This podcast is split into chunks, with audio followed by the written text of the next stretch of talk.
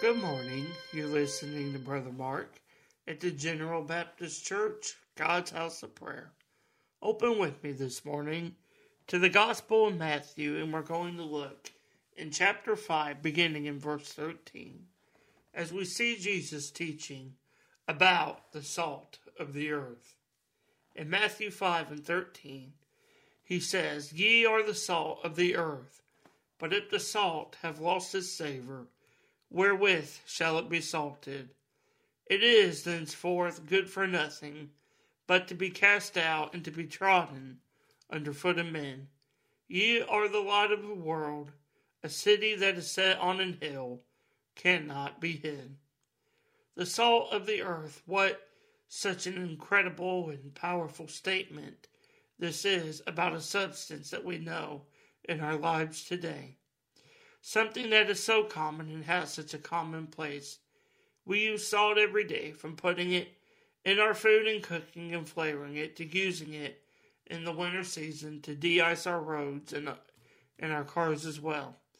Even it having a compound of minerals that are necessary in our biology for our daily life. Salt is truly a versatile compound that has multiple uses, and we cannot live without it.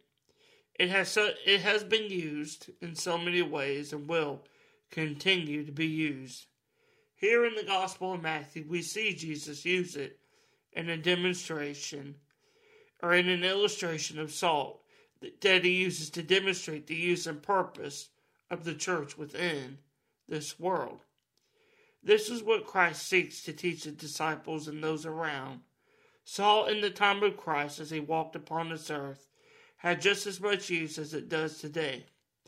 He tells them even that they are the salt of the earth and must seek to have the same effect on this world that salt has in our daily lives. He tells them that if they, as the salt of the earth, have lost their savor, what good is that salt for? It is good for nothing but to be thrown out. In this same manner, when the church, as the salt of the earth, has lost its savor, the preserving of God's truth and its effect, what good are we in this world? Christ is not saying the church does not have or will not have purpose. Rather, he is speaking so to demonstrate that the disciples and even us in the church today must remain fervent in the savor of the gospel message. So, how does this reflect to us, this teaching from Christ? How does it reflect on you and I today? As we live in Christ, we have to we have the duty rather to be the gospel savoring salt of the earth. Just as the disciples, we are given the duty to carry the gospel to the ends of the earth and fill the earth with the savor, the savoring power of the gospel's message.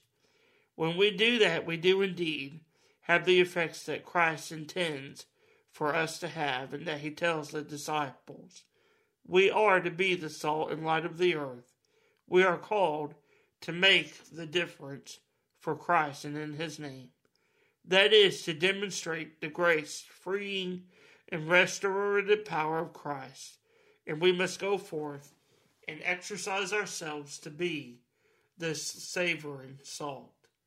I pray that this scripture is a blessing to you this morning and reminds you and encourages you to let Christ roll, roll in your heart to be the savoring salt of his gospel message. God bless.